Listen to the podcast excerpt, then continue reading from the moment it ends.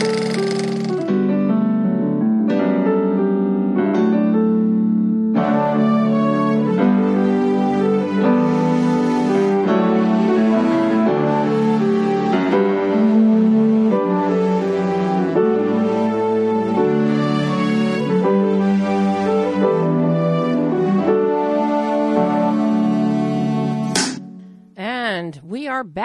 for yet another week of Behind the Lens. Welcome.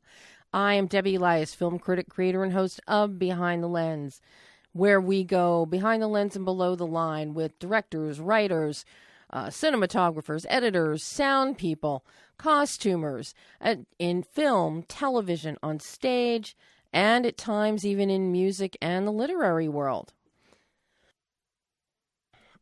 All right, bear with me today because I, I, think I'm losing my voice and choking, um, but hopefully I'll make it through the show. Very excited about now. Of course, you're listening right now on adrenalineradio.com. If you want to watch a, a kind of boring live stream of just me sitting here, um, you can go to the adrenalineradio.com Facebook page and watch. Um, but you can read movie reviews and interviews around the globe, in the U.S. and abroad, in print and online, 24 7. Or every Monday, you'll find me right here on Adrenaline, 11 a.m. Pacific, 2 p.m. Eastern Time. And if you ever miss our shows live, you can always catch up with a post live podcast on iTunes, Stitcher, BehindTheLensOnline.net, and many other places. So for those of you who might be watching on Facebook on the live Facebook stream, um, we have I have I had to bring this in today, and inc- I spent the weekend uh, at the Animation Is Film Film Festival and doing interviews yesterday, and one of the most amazing filmmakers uh, that I spoke with was Salvador Simo, who is behind the film Buñuel in the Labyrinth of the Turtles. And this is really the story of the making of Luis Buñuel's landmark film. Um, that was the the Las Hurdes Land Without Bread is one of the titles it's known as. And for the longest time, he was considered, you know, a heretic. His films were banned. And it wasn't until much later in his career and I think sometime in the 1960s when he was embraced by the film world. And he actually went back and did a re edit on this particular film because his financier, his dear friend, and producing and creative partner on the film, Ramon Acín, the government had refused to allow his name on the credits. And Luis uh, wanted to correct that error uh, in cinematic history. And it was around that time that his films, he really became acclaimed for his work. And now Salvador has brought the story to life, but he has done it through animation. Uh, and there is going to be a release on the film sometime next year. Fingers crossed, we're hoping. But he was kind enough to give me this beautiful, beautiful book about the making of Buñuel in the Labyrinth of the Turtles. And time permitting today, you'll get to hear part of my interview from yesterday with Salvador. Um, because from a cinematic and historical standpoint, it was really interesting. And of course, Salvador is no stranger to animation or film, as he has been in animation for 30 years, also doing VFX. You've seen his work on with through Disney, Pirates, Dead Men Tell No Tales, Jungle Book, Prince of Persia, plus his own films, animated films that he's short ones that he's directed. So this is a feature film, and this is a big thing. So. Uh, I'm very excited to share uh, this particular film. But there are some other great films that came out of Animation Is Film, so that uh, I'll be talking about uh, when I can and be popping stuff up on BehindTheLensOnline.net. But another wonderful thing to come out of a film festival uh, is a film called The Advocates, a documentary from Remy Kessler that debuted at uh, LA Film Festival and was snatched up right right away by Cinema Libre, and it is already in theaters right now. Uh, and I had the good fortune to sit down with Remy and homeless advocate Rudy Salinas and talk about the making of this film. And you're going to hear part of that exclusive interview uh, when we come back. But also, later in the show today, we have an incredible filmmaker joining us, Faraday Okoro, with his film Nigerian Prince. Shot on location in Lagos, Nigeria. This is a fascinating character study set against the world of somebody pulling every scam known to mankind, especially email scams. So I can't wait to talk to Faraday about this film. But we're going to take a short break and then we're going to come back and you're going to hear the exclu- our exclusive interview with Remy Kessler and Rudy Salinas talking the advocates. A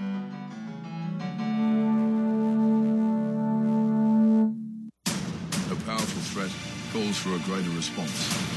Some battles must be faced together, and you can be part of this battle too. Visit standuptocancer.org to learn more. Together, we can save lives.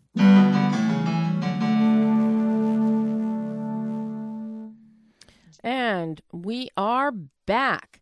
As I was saying, the advocates um, blew me away when I saw it. Uh, it didn't quite make the cut for the LA Film Festival Must See Festival Films column, but I'm talking like minimally did not make the cut in comparison to, to the excellence that abounded at this year's fest.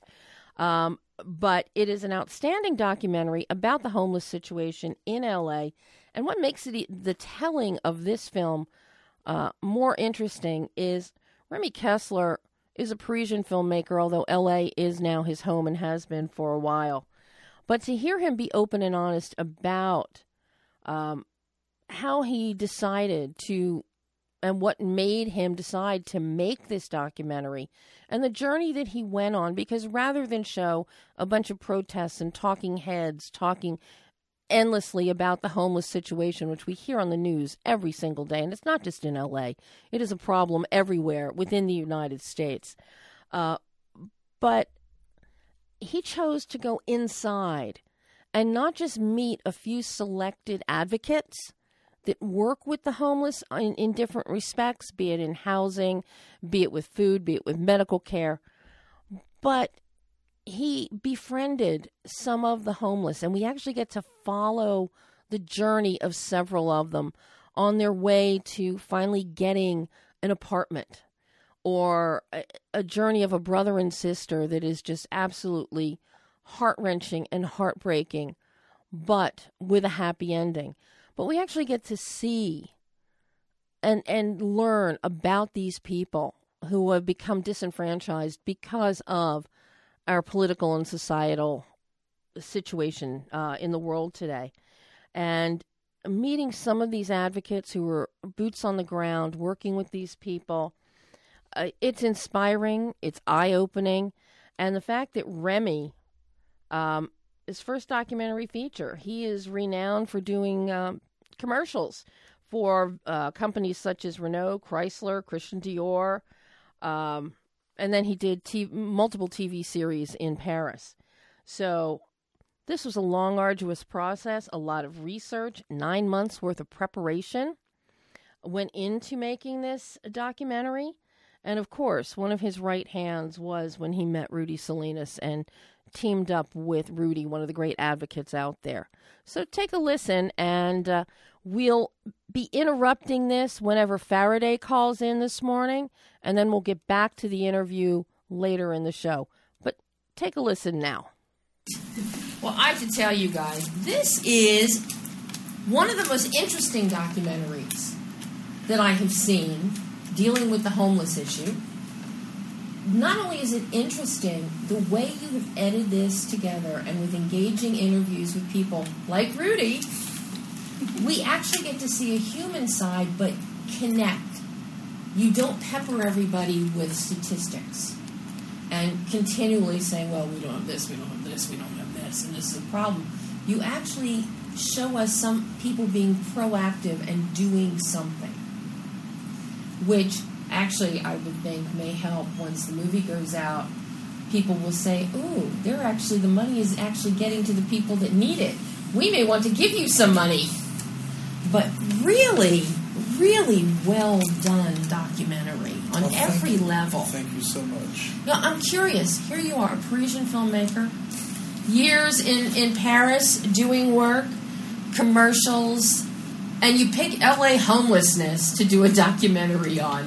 How does this happen? Well, I, I, I yes, I'm Yeah. born and raised in Paris, France, uh, but I lived here 21 years. Mm-hmm. This is my hometown.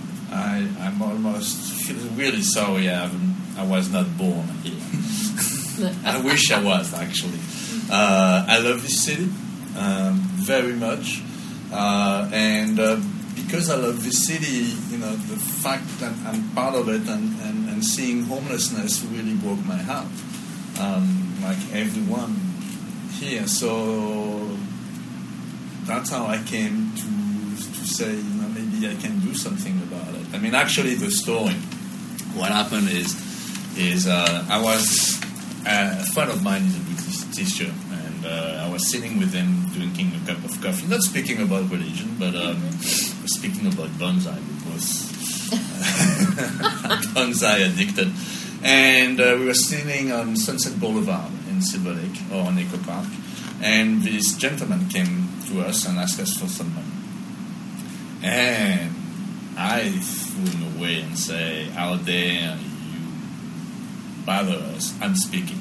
But my mm-hmm. friend took his wallet out and pulled out a one dollar bill. On the dollar bill was written "50 homeless in London." And, and I looked at it and when the guy left, I said, "What is that all about?" And he said, "You know, who am I to judge someone who's begging?" Mm-hmm. and I'm using this one dollar bill to teach people compassion. And that started for me a journey where I thought maybe I was not reacting properly to that gentleman coming begging. Uh, I went from not giving money to give money to not give money anymore because I realized that I, by giving money I was buying the time that I should have spent with them. So now I don't give money anymore, but I would a smile or I would give time. Because I actually need it almost more. Uh, I would buy food, I would buy lunch, I would buy dinner, Sure. I would, uh, but I would not give money anymore unless there is really, obviously, this person needs a dollar bill or some more Right. to, to, to um, and uh, I remember it was about one year in my journey somehow. I was uh, going to the gym close to the ArcLight, and I saw those two women homeless. 'cause, uh, on the street, there was a lot of people experiencing homelessness, and I, the, the way that they, they, they behaved, the way they looked, really broke my heart. And I thought, what can I do to help them? And I didn't know what to do. And I thought, maybe I'm a filmmaker, maybe I can tell a story which will tell the story of my own journey, what I went through, understanding the guilt, the you know all those complex feelings that you have when you look at someone experiencing homelessness and you turn your head. And, and that's how I started to really be interested in doing a film about it. Um, but I didn't know how to do it actually because I started doing research and, and, and I saw hundreds of films on Skid Row, on homelessness and the life of the homeless. Uh, and that was not interesting. I didn't want to, I remember thinking I don't want to go with a camera inside a tent and film. Uh, I was absolutely not interested by that thing, you know, the drama. Yeah. And, and, and it was a struggle because I didn't know how to do it. Until one morning, stupid, I thought, well, I'm not going to film them. And that started the, the, the beginning of this film, The Advocates, because I thought, well, I'm going to film the people who help them. Mm-hmm. Believe it or not, it looked like I was the first one doing that. I, trust me, with all the documentaries I have seen on the subject and even television programming has been done, I think you could be one of the ra- the first, if not one of the few. And uh, suddenly things really started to open up. Suddenly, you know, it was like ah, finally I found my avenue. I started doing research. I started doing, you know, really working for six months, trying to understand the problem, trying to understand the numbers, trying to understand the fact, and it is complicated. Mm-hmm. There is not too different. I mean, how many homeless in people in the streets of Los Angeles? It took me I don't know how long to find the right number because everyone has an interpretation of the numbers. Mm-hmm. Uh, and uh, uh, the film, I, September 2015, I really decided to, okay, we'll go in production. So I started mm-hmm. preparing and I started speaking with people. And I remember my production manager, I mean, I was working with for many years doing commercial and music video. And she said, you know, there is this organization who look for volunteer on Craigslist to go on Row. I said, you have to be joking. And uh, she said, no, no, no. And she sent me the Craigslist message. And I answered. That was Mel Tideke And I wrote him and I said, Mel, uh, I'm a producer. Can I meet with you and speak? And he said, sure, you can speak. You can speak. And I said, I don't want to do a film on homelessness. He said, well, if you want to film me, you have to come here four times a week. And, and for a while. And then you see if you still want to do it and that's how it started. I mean, the first night on Skid Row was life changing for me. I went one night and came back a complete different man. Mm. Complete different wow. man. Um, I had a man that took me on the beginning of the line, he, and I had to greet people and shake their hands. And uh, remember this gentleman, African American, a little higher, taller than me, a little older, and uh, his eyes had no expression, you know, the, the hopeless. The vacant look. Uh, vacant yeah. look. And, and uh, told him, uh, good, good evening, sir. How are you tonight? And that's just a taste of what is yet to come later in the show today. More from Remy Kessler. And Rudy Salinas does jump in uh, after this background from Remy on how uh, he began the film of the advocates. But right now, I'm very excited to welcome Faraday Okoro to the show. Hey, Faraday. Hello, how are you? I am fine. How are you doing? I'm doing well. Well, I have to say, I was riveted to Nigerian Prince. Thank you. I appreciate it. This is something that I have not seen before. This is an entirely new perspective on what could be, you know, a regular kind of crime thriller uh, kind kind of uh, production. But you make this an intense character study, but it's not a character study of the first character we meet. You kind of turn the tables on us, and instead of focusing on our American teenager Eze, whose mom has sent him to his aunt in Nigeria to go to school for a year uh, and to clean up his act and straighten up and learn about his history, it shifts and it really focuses on Eze's cousin, Pius, who is he's a master scammer. And it's his world that we then really get to dive into and understand and see what happens to everybody in his orbit. And I just think that construct was so engaging and so compelling. So I'm curious where the idea for this film came and how you went about working with Andrew Long, your co writer, and writing and structuring this. Yeah, so um, back in college, when I was a high school senior, uh, or sorry, when I was a senior in college, um, I was working in a computer lab, and it just hit me all at once that the idea for making a film about you know Nigerian email scammers would be very appealing, um, and I was surprised that such a film had not been made already.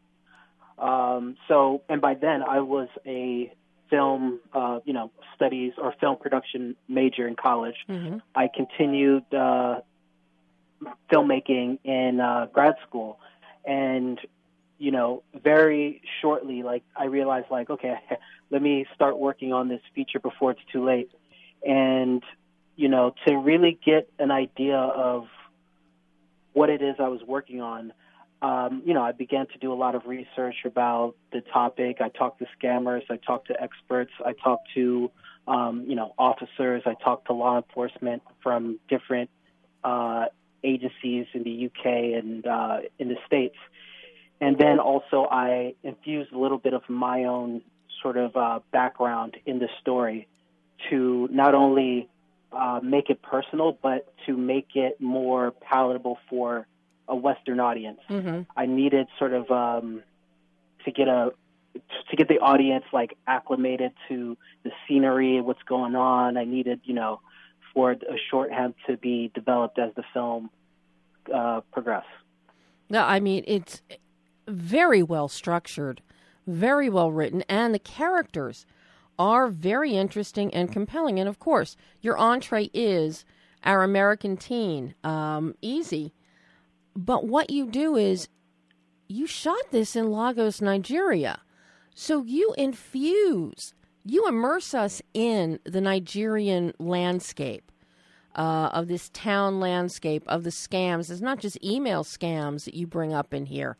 It's uh, you know it's the black money scams that are happening. It's you know corrupt police departments. Everybody's on the take, and you extend it beyond that even to Eze's mother, who lied to him initially. Well, you're only going to Nigeria for four weeks, and then it's nah, too bad. Cashed in your plane ticket. You're staying for a year. Um, there's a little bit of of chicanery going on with everybody. I think, with the exception of Aunt Grace, but but that Mm-hmm. that depth and tep- and texture that you infuse, you know, it's so important. It's so important that we have that that connection, as you said, um, and palatable for Western audiences. But what made it so important to you to actually film in Lagos? Well, um, you know, I think, you know, as I've developed, um, you know, in my studies of filmmaking and whatnot, like wanting to make my first feature in Nigeria was uh, very important to me. And then I, I thought just what would be logical, realistic for this premise. And while there are a number of, you know, you know, American scammers or Nigerian American scammers in America, I thought, you know, what would make this sort of take it to another level? What would make this, you know, something that we as a, you know, Western audience have not seen? Um, what would make it more authentic to the subject matter? I wanted to, you know, explore a part of the world that is rarely seen in cinema for the West, at least. Oh, I I mean that just and what you do by taking us to Nigeria, the film comes alive with the vibrancy of the culture, the vibrancy of of the markets, the clothing, um, the paint on on walls. I mean, you feel the the life that's there. Um, but also at the same time, just given the, the whole nature of the climate we live in in the world today, you also feel the edginess, that propensity and excitement for potential criminals. And you know, it's not like you're just you're in in some down and out area that's all gray and brown and there's nobody that you can really pull a scam on. Here, life is so bountiful and energetic and abounding. You can feel the energy of uh, you know of Pius and also of his boss, and to an extent easy as to you know what you can get out there and take without asking. You know, I, I mean, just so beautifully done. Um, you know, as how did you approach directing this? And of course, shooting overseas, it's always a hassle. You know, you, always need film permits. Uh, you've got to pay permit fees. You run. You have problems finding crews sometimes, even in the United States. Now here you are in Nigeria. So, what was your logistic process like to get you into Nigeria and do what you needed to do to shoot a film? Um, well, for my crew and I, um, it was a huge undertaking, uh, specifically for you know myself and my producers. Um, my U.S. producer Oscar Hernandez um, you know, we've never shot a film in Nigeria, so I think like you know, as we started location scouting and looking for um, talent, like the the magnitude of this endeavor was like, you know, it began to become really apparent to us that okay, uh, we really have to plan, you know, accordingly. We really have to, um, you know, just make sure that everybody's on the same page because Nigeria, while it's like, I would say, like, you know, they, with Nollywood, there's, you know, a ton of ton of films shot there annually. In fact, more than the U.S. Mm-hmm. But um, we realized like we couldn't go about shooting it with a sort of a min- American, you know, Hollywood mentality. We had to go about it within Nigeria's pace. Mm-hmm. Uh, so, for instance, you know, like no company moves, which means, you know, if you're done at this location, you can't go all the way across town to shoot, you know, something else. Um, we had to be very careful when we were outside.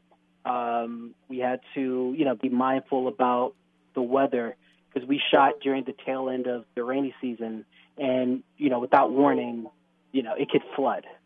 Uh, so we just had to, you know, be precise, be, um, you know, communicate our objectives and whatnot to really make sure we got a lot of that, you know, truth and that color and that beauty and that those performances on screen. Um, and I, th- you know, I think we were successful. And I think, you know, not only does the film offer something for uh, those of us who've never been to Nigeria, but for those who are familiar with the culture, I think, uh, in fact, what I hear a lot is just that, you know, people are so uh, happy and so, you know, enthusiastic to see uh, Nigeria portrayed in a, you know, non-Nollywood fashion, a more uh, American independent, you know, type film tradition. Mm-hmm. How hard is it, you know, in securing film permits? I mean, because you mentioned when you finish at one location, it's not like you can take off and go to another location. It's like when you're done that day, you're done. You can't speed up your process uh, and Mhm. and save time. So I'm curious about, you know, that permit process to actually get permission, be able to shoot, and how much downtime you have you know, in terms of your planning for, you know, you've got five locations. How much time do you have to allot? Is there any downtime in between beyond one day, one day, one day? Uh, the permit process in a foreign country always fascinates me. And with Nigeria, you get into the into the African uh, continent and countries, and I think it's even there's so much film coming out of there in other eh, regions. So I'm fascinated by this, and particularly, you know, going into Nigeria. Yeah. So in Nigeria, like it, there's no. I would say it's not a traditional way of you know applying for permits. Like there are official permits you could get, but they're not as regularly as enforced and widely accepted as like most people you know would know a permit is. Um, if anything, you know you have to you you with your location manager you go to a particular uh, you know, province or area in the city, and you figure out, okay, who's the person I need to uh, speak to here, and it's sort, it's almost like an unofficial uh, mayor of you know this part of the city, Mhm. or um, you know, or like if you're shooting in an airport, you go to whoever sort of the highest ranking person you can get there to you know get permission to shoot in this airport.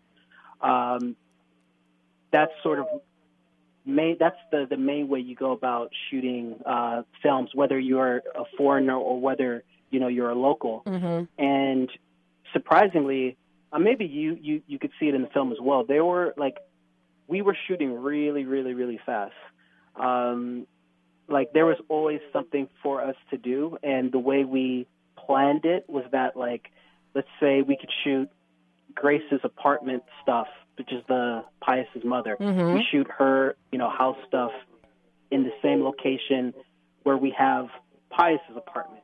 So they're actually part of the same compound, but you know, with film trickery, you never know. Right. Um, and then also, you know, like if we need to shoot an exterior location that I know that is not like location specific, it would just be okay. Come on, everybody, grab the equipment. Let's just walk, um, you know, 30, 40 yards this way and shoot that scene, you know, in the script. So we tried to maximize our days like that. hmm How long was the shoot in Nigeria? So we had 25 days uh, for principal photography. Mm-hmm. Um, we had three days where we shot in New York City, and we had an additional three days where we built uh, the smart uh, police office and uh, jail in Nigeria. Mm-hmm. So in total, 25, 31 days. Wow. Not Yeah. too shabby.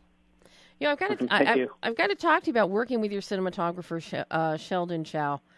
Um, what were you guys shooting on? What kind of discussions did the two of you have about bringing the visuals to life and telling us, also telling a part of the story with the visuals? Because it is, it's shot beautifully.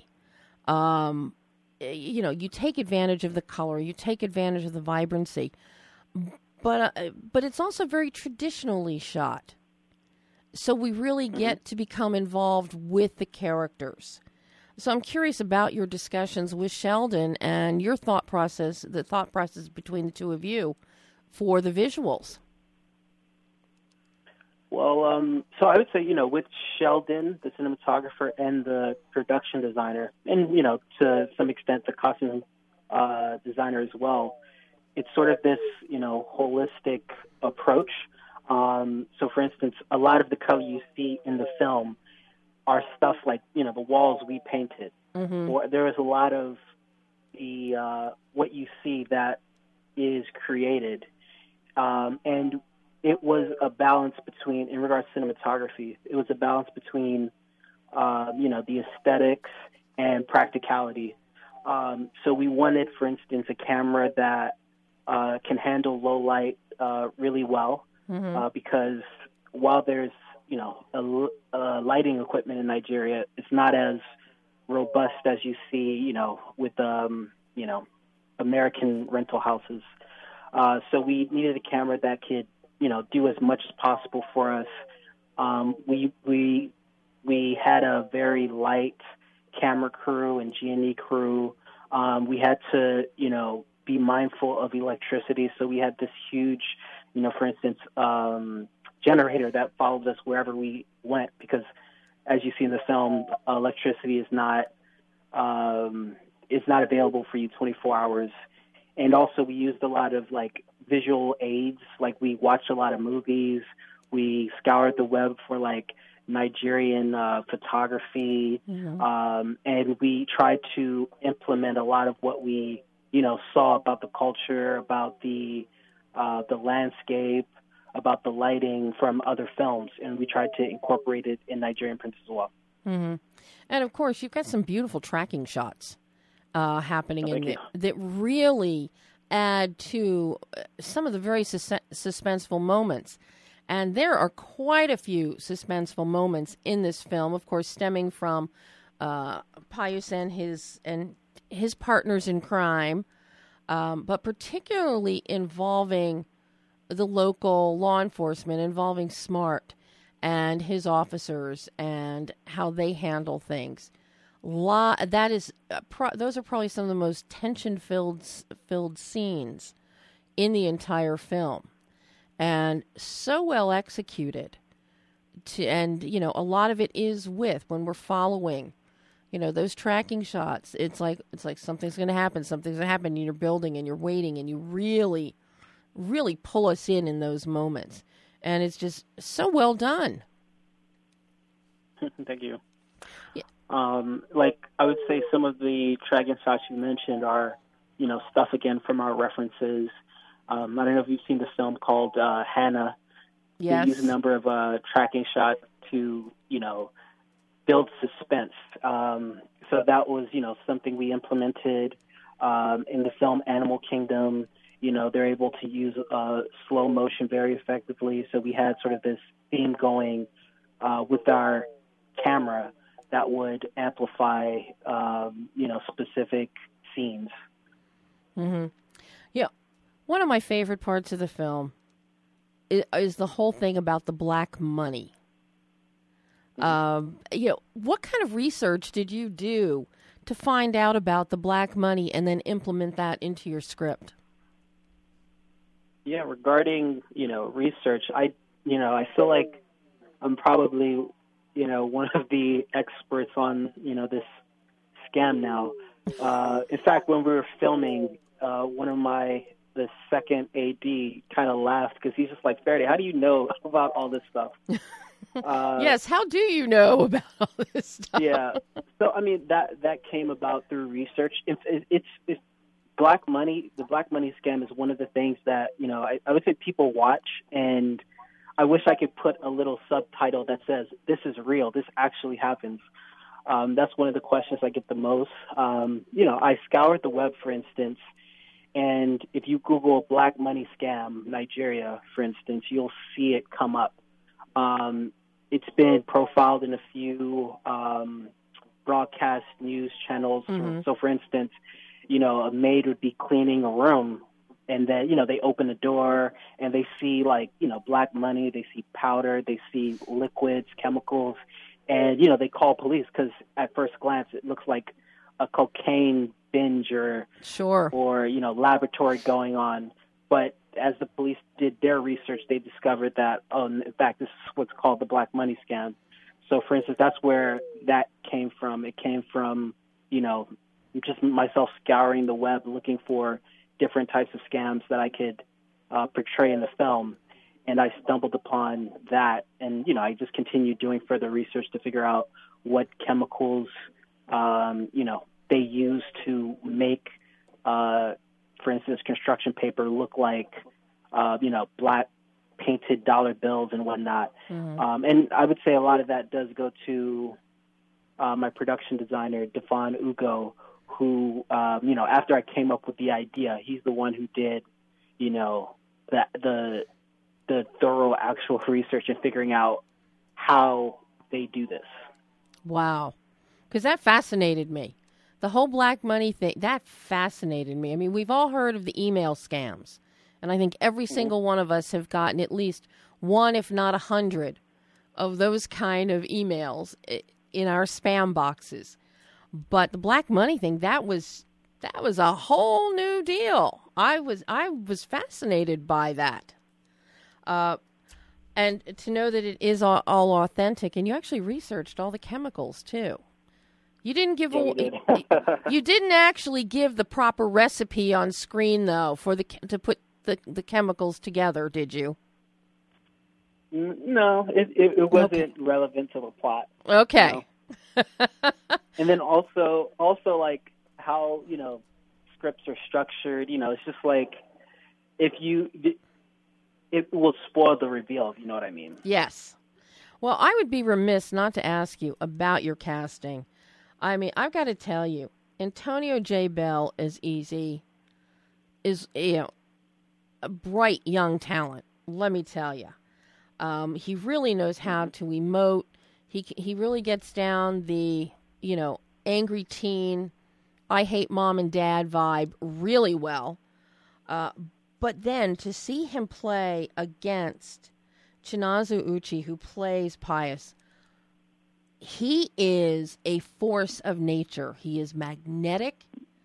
Where did you find these two guys? Because Chinaza is just, you can't help but look at him with the intensity that he has in this performance.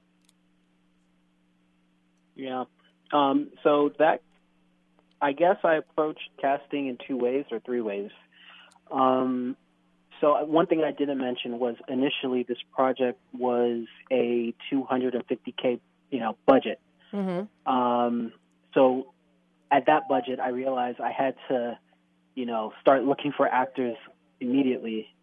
Um, so I asked my friends, you know, do they know any, you know, Nigerians or people who could play, uh, you know, Nigerians for this movie I'm writing? And nearly everyone recommended I reach out to Chinaza, who at the time was performing in a off Broadway play called Sojourners. Um, and in the play, he was a Nigerian, uh, a Nigerian in Nigeria. And you know, I saw, I must have seen that play three times, and you know, he's just electrifying. So immediately, I reached out to the playwright. I asked if I can, um, you know, speak to him, and you know, he he he read the script and he knew that it would, you know, provide him a lot of, you know, freedom to create this character, and he would have a lot of fun with it. Um, so that's how he was cast. And with um, Antonio, uh, we casted him after we received the funding, uh, the million dollars to make the film, and we worked with uh, Avy Kaufman, who's you know this huge uh, casting director here in New York Absolutely.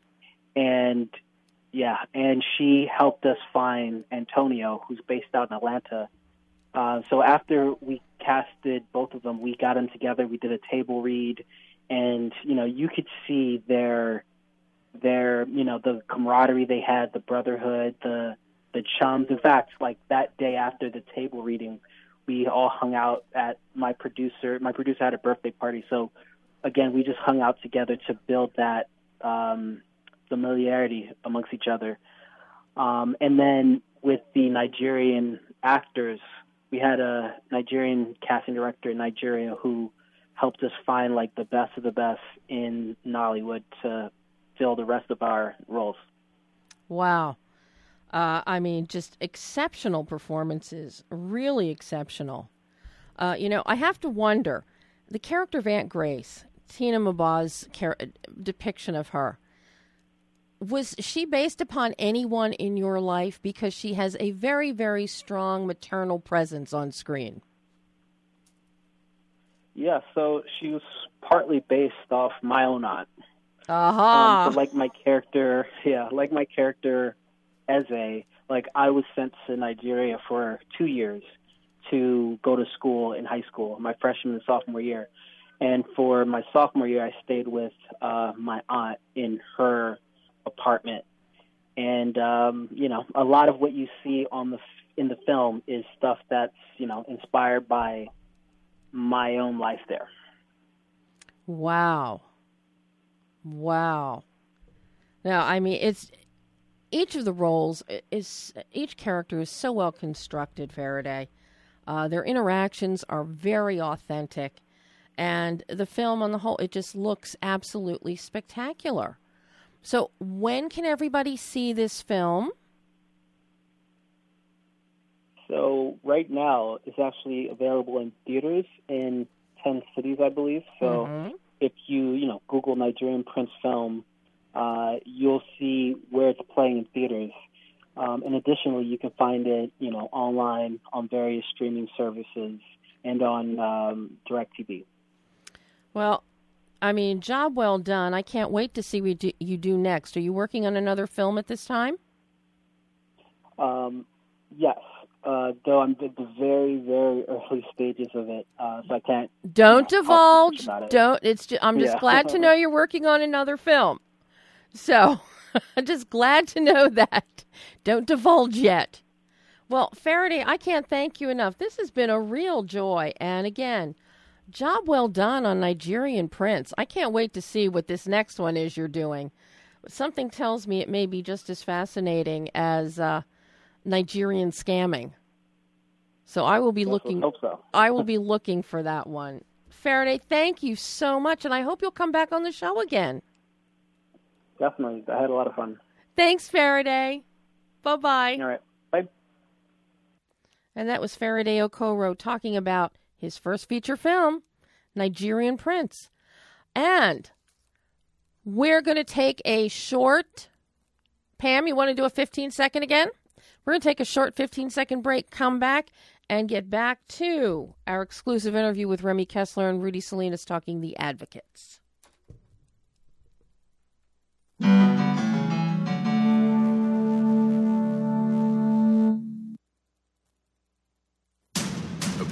threat calls for a greater response. Some battles must be faced together, and you can be part of this battle team. Visit standuptocancer.org to learn more. Together, we can save lives.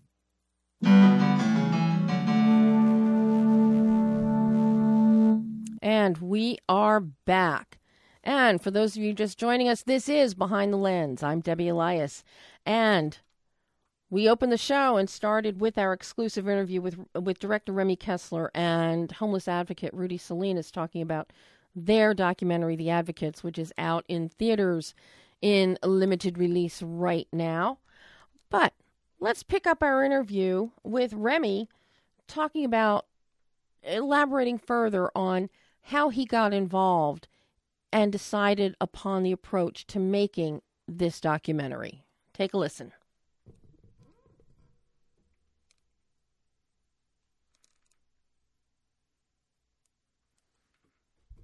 Maybe. This is what happens with live. Pam is in there playing. Did you lose your spot, Pam? She lost her spot. I don't know what she's doing. Did you find it? She's looking.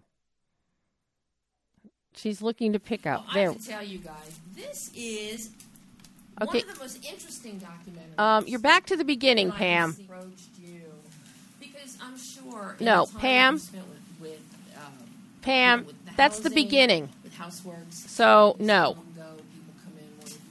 Well, I have to tell you guys, this So- is so much time has passed and it really feels like it was Okay. Um, do we need to take another break so I can come in and help you do this? You found it? Okay. She thinks she found it. Okay. Let's see how we do. Well. I have to tell you guys, this is. Okay, we're obviously having technical difficulties today, which is going with the. he wanted to sit in the car with us without a camera. He wanted to follow us. He wanted to basically just understand what the routine in the office was like in the morning. And I think about it now, and I'm reminded of this now because so much time has passed and it really feels like it was just yesterday. That my colleagues would say, Who, Who's the guy? Who's the French guy? And I said, He's, he's making a film. And they're like, Rudy, he doesn't have a camera. like, people thought I was hallucinating and thought that this was just a client we were helping who was having a weird dream. But it wasn't. It was a, it was a very genuine, slow approach that eventually built up enough trust, not so much just in me and the crew that he filmed, but most significantly in the people he was filming. See, that's one of the things that I immediately thought of as I'm watching, and particularly everything focusing on your story with Ruben and Yolanda. Yeah. Because, you know, it's like you, it's taken you forever to build their trust. And now you're bringing somebody else into the mix, and not just somebody else, but somebody else who really did have a camera and you weren't hallucinating. Right. Um, so, you know, how, where is is your your moral compass going at that point? It's like, am I afraid to jeopardize I- where I've gone with these people and how far they've come? Or, I absolutely feel like the bringing in a foreign element to a relationship that I'm trying to build for well over a year by the time Remy gets close to it mm-hmm. has all the makings of a disaster because this is a couple experiencing a variety of different issues, not you know, counting mental health issues, right? counting issues with addiction and a number of different reasons. That if had it been any other person, I would have absolutely have said no or mm-hmm. felt the right to say this isn't appropriate or Right. you're going to mess up this thing I'm building. But at that point in time, I had gotten to know Remy, and I had actually gotten to spend a significant amount of time with him in the field without a camera, mm-hmm.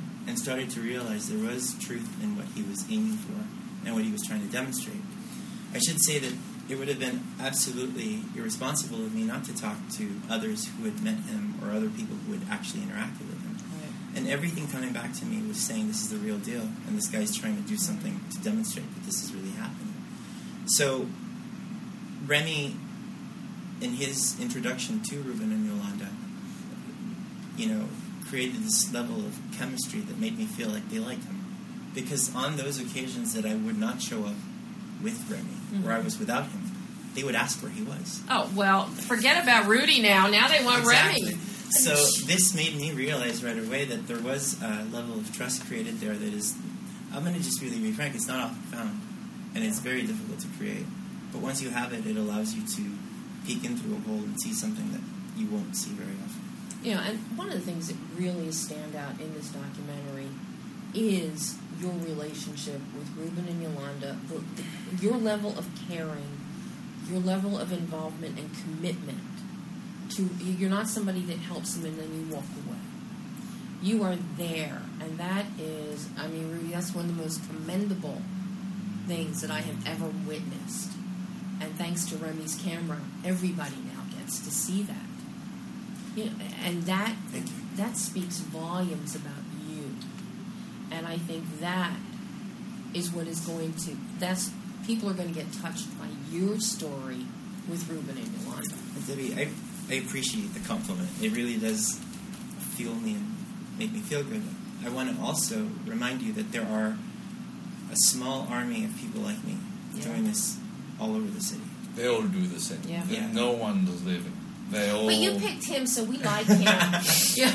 But there's different versions of me that exist in places like Pomona, in places like the Valley, and places like Long Beach, where you start to recognize that we're such a huge city that no two areas have the same population. And if you encounter veterans on the west side, how does that differ than if you encounter young people under the age of 14 Yeah. in Hollywood? So I think it's important to understand that the what you see me doing in the film is a small representation of what we've been doing for a while, but now we're in the middle of amplifying. Mm-hmm. I want to remind you that the film captures a moment in the city's history where we decided to tax ourselves Yeah. to enhance these For services. Measure H, yeah. So I would hope that there are many more people doing this kind of work than there were when this thing was filmed a while ago. So mm-hmm. And I have to tell you, Remy, having a camera on William when he signs his lease for his ha- his new apartment, that was the look on his face. You know, this is something that you're doing is you're showing the world, you're showing everybody what a little bit of help and a little bit of kindness really does do. Well, thank you. It's that personal touch that you're infusing here. You know, I'm curious, out of everybody that you talked to, that you filmed, did you go about developing, from a, directorial standpoint, your through line to bring all of this together? Because you go back back and forth so beautifully. We were with Rudy and Ruben and Yolanda for a while. We're with William. We're with Claudia. We're hearing what LA Cloud Nine does. You know, you keep and you keep moving around, so nobody gets too. You're at ease, but you're not too comfortable, so that you figure, okay, it goes like this all the time. It's always great. So I'm curious how you went about developing, finding that line to bring this film together and edit it down to what we see. I think I have to recognize the talent of my editor and co-producer. Um, I work with uh, Bob, Robert Malfours. Um, I've known him for. I actually worked on another project that didn't come through because the main character died. But the, I realized that Bob had a lot of talent in terms of storytelling and and and uh, editing, and I worked very closely with him. So it's teamwork, and, and you hear and say, "Oh, Remy, the director," and, and all no, that. I'm well aware it's teamwork. But you know. it's it's it's um, and and I'm sorry that Bob is not here, but he should share the, the, the, compliments with me because we've worked very hard and was uh, a lot of time in the editing room and. Um, He's been screaming at me a few times.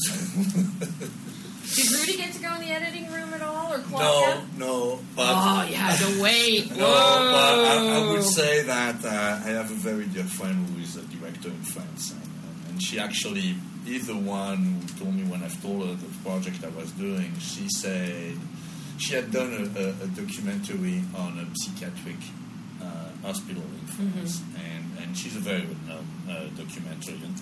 And she said, Remy, you're going to have to learn not to use a camera. She said, You have to learn that. That if you feel something uncomfortable, just shut it down and put it. Uh, uh, but she was asking me, So, how is your work with the editor? I say, Oh my God, you have no idea. I go there and I'm bringing this footage, and it's so fantastic, and I'm so excited. And I'm leaving his editing room, and like. no, not good.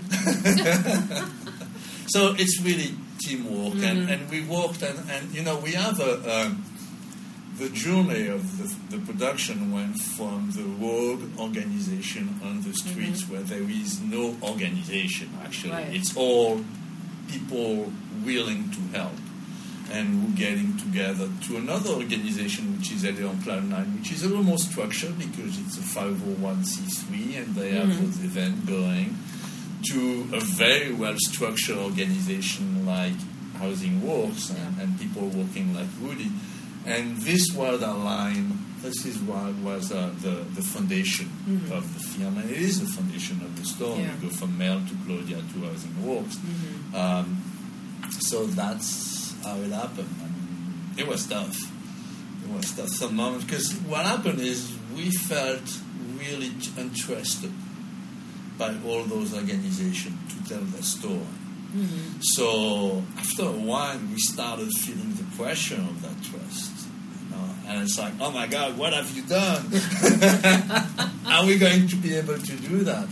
Um, and but the, the structure was there, the foundation was there, and and uh, it's a lot of hard work, um, especially on the editor here, and, and, and Well- it needs to be recognized. I also have to commend you on your cinematography because something that you also do is you keep the film tonally light. It's very upbeat. It's upbeat thanks to people like Claudia, thanks to Rudy, thanks to the other interviews that you have interspersed. There's always that element of hope there, and your visual tone keeps that going with a lightness. You don't ha- take us into typically, and you've looked at so many films on homeless now you know, it's like it's dark, it's gray. They, you know, the sun is is never shining, and it makes everything more oppressive.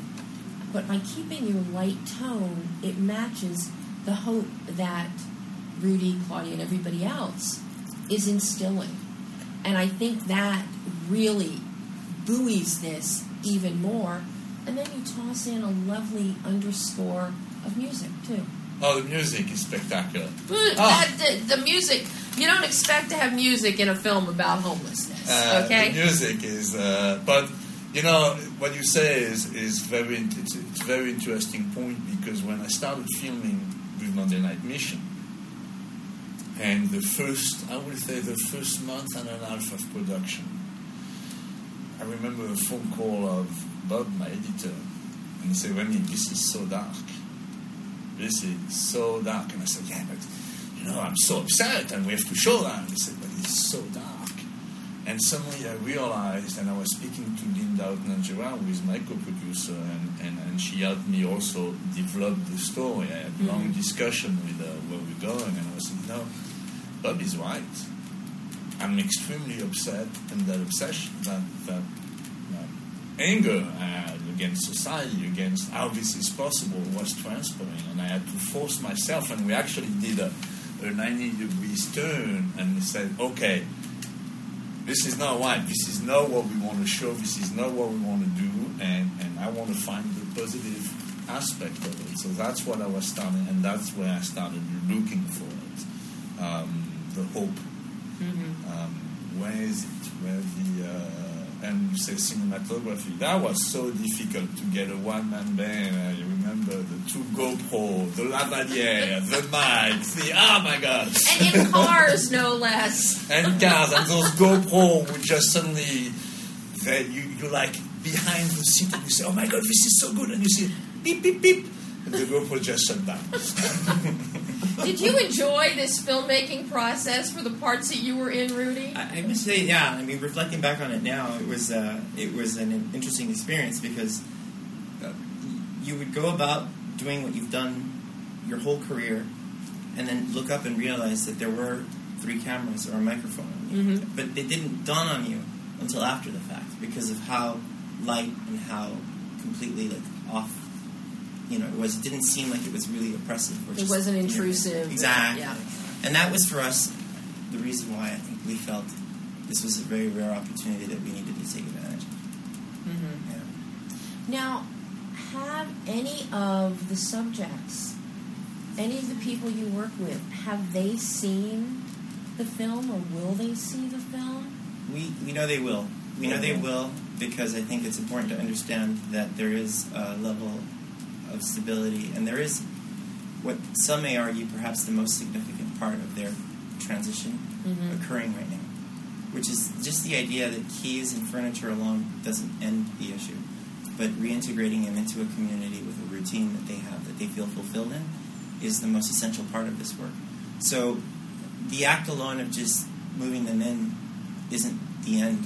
One may argue it's the beginning now, because mm-hmm. the organization I represent in the film is now very heavily involved in ensuring that these people have a medical home, that these people are able to pay their rent on time, and most importantly, that they have now neighbors that they can have conversations and eye contact with. So again, it's it's something we look forward to. I, it's something I personally look forward to is sitting down in a theater with Ruben and Yolanda and sitting down with uh, Will and Yeah. to be able to enjoy this. show. Oh, I'm dying to know what they think of this, especially Yolanda. Sure.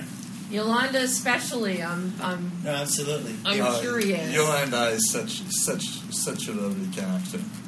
She's uh, she. I will. I think I will always remember. So we were at night. So Ruben is in the hospital, and and I'm going at four, two o'clock in the morning, filming the cars. What happened to those cars? So I was going the Tuesday and the Thursday. I think. Yeah. Every Tuesday and Thursday when he was at the hospital, I was outside to see those cars being moved and what happened, ticketed. And suddenly I'm with my camera across, you know, at the parking of the 7-Eleven and looking my camera and suddenly I see this figure passing at 3 o'clock in the morning and it's Yolanda. and it's Yolanda bringing people from the community to help her. And and and this strength that she has. Yolanda is an extremely strong woman, and, and, and I go and say, Yolanda, what are you doing here? She said, I'm moving those cars, and Ruben is going to be good, and they're very, they're believing, they're, they're very involved in the church, and, Right. and, and I've been praying for them, and everybody's been praying for him, and he'll be fine. Um, those are the images that I will keep, and I'm, I'm, I'm, I'm really excited to be able to show, excited and anxious also. Yes. Uh, very anxious to show the film to those people. I mean, uh, I, I was, I wanted to show the film to all, everyone who was in it. Actually, I, I know that's not something that you're supposed to do as a documentarian. You, you don't show them, but for me, it was important to make sure that I was going in the right direction. So when we got the first rough cut, I remember inviting Woody and Selena to my house and say, "Have a look." and and the reaction was positive and, And Rudy's still talking to you, so it couldn't have been Yeah, that bad. Again, this is an amazing, amazing film. I can't believe what you got. And that was director Rémi Kessler and homeless advocate Rudy Salinas talking about the advocates in theaters now. That is all the time we have for today. A big thanks to Faraday Okoro. Next week, get ready. He's back. Steve Lee. And he has some kind of big announcements about the Hollywood Sound Museum. He won't even tell me what they are. He's bringing more treasures. So you definitely you want to tune in and with Steve here you definitely want to be watching the Facebook live stream. So, until next week, I'm Debbie Elias. This is Behind the Lens.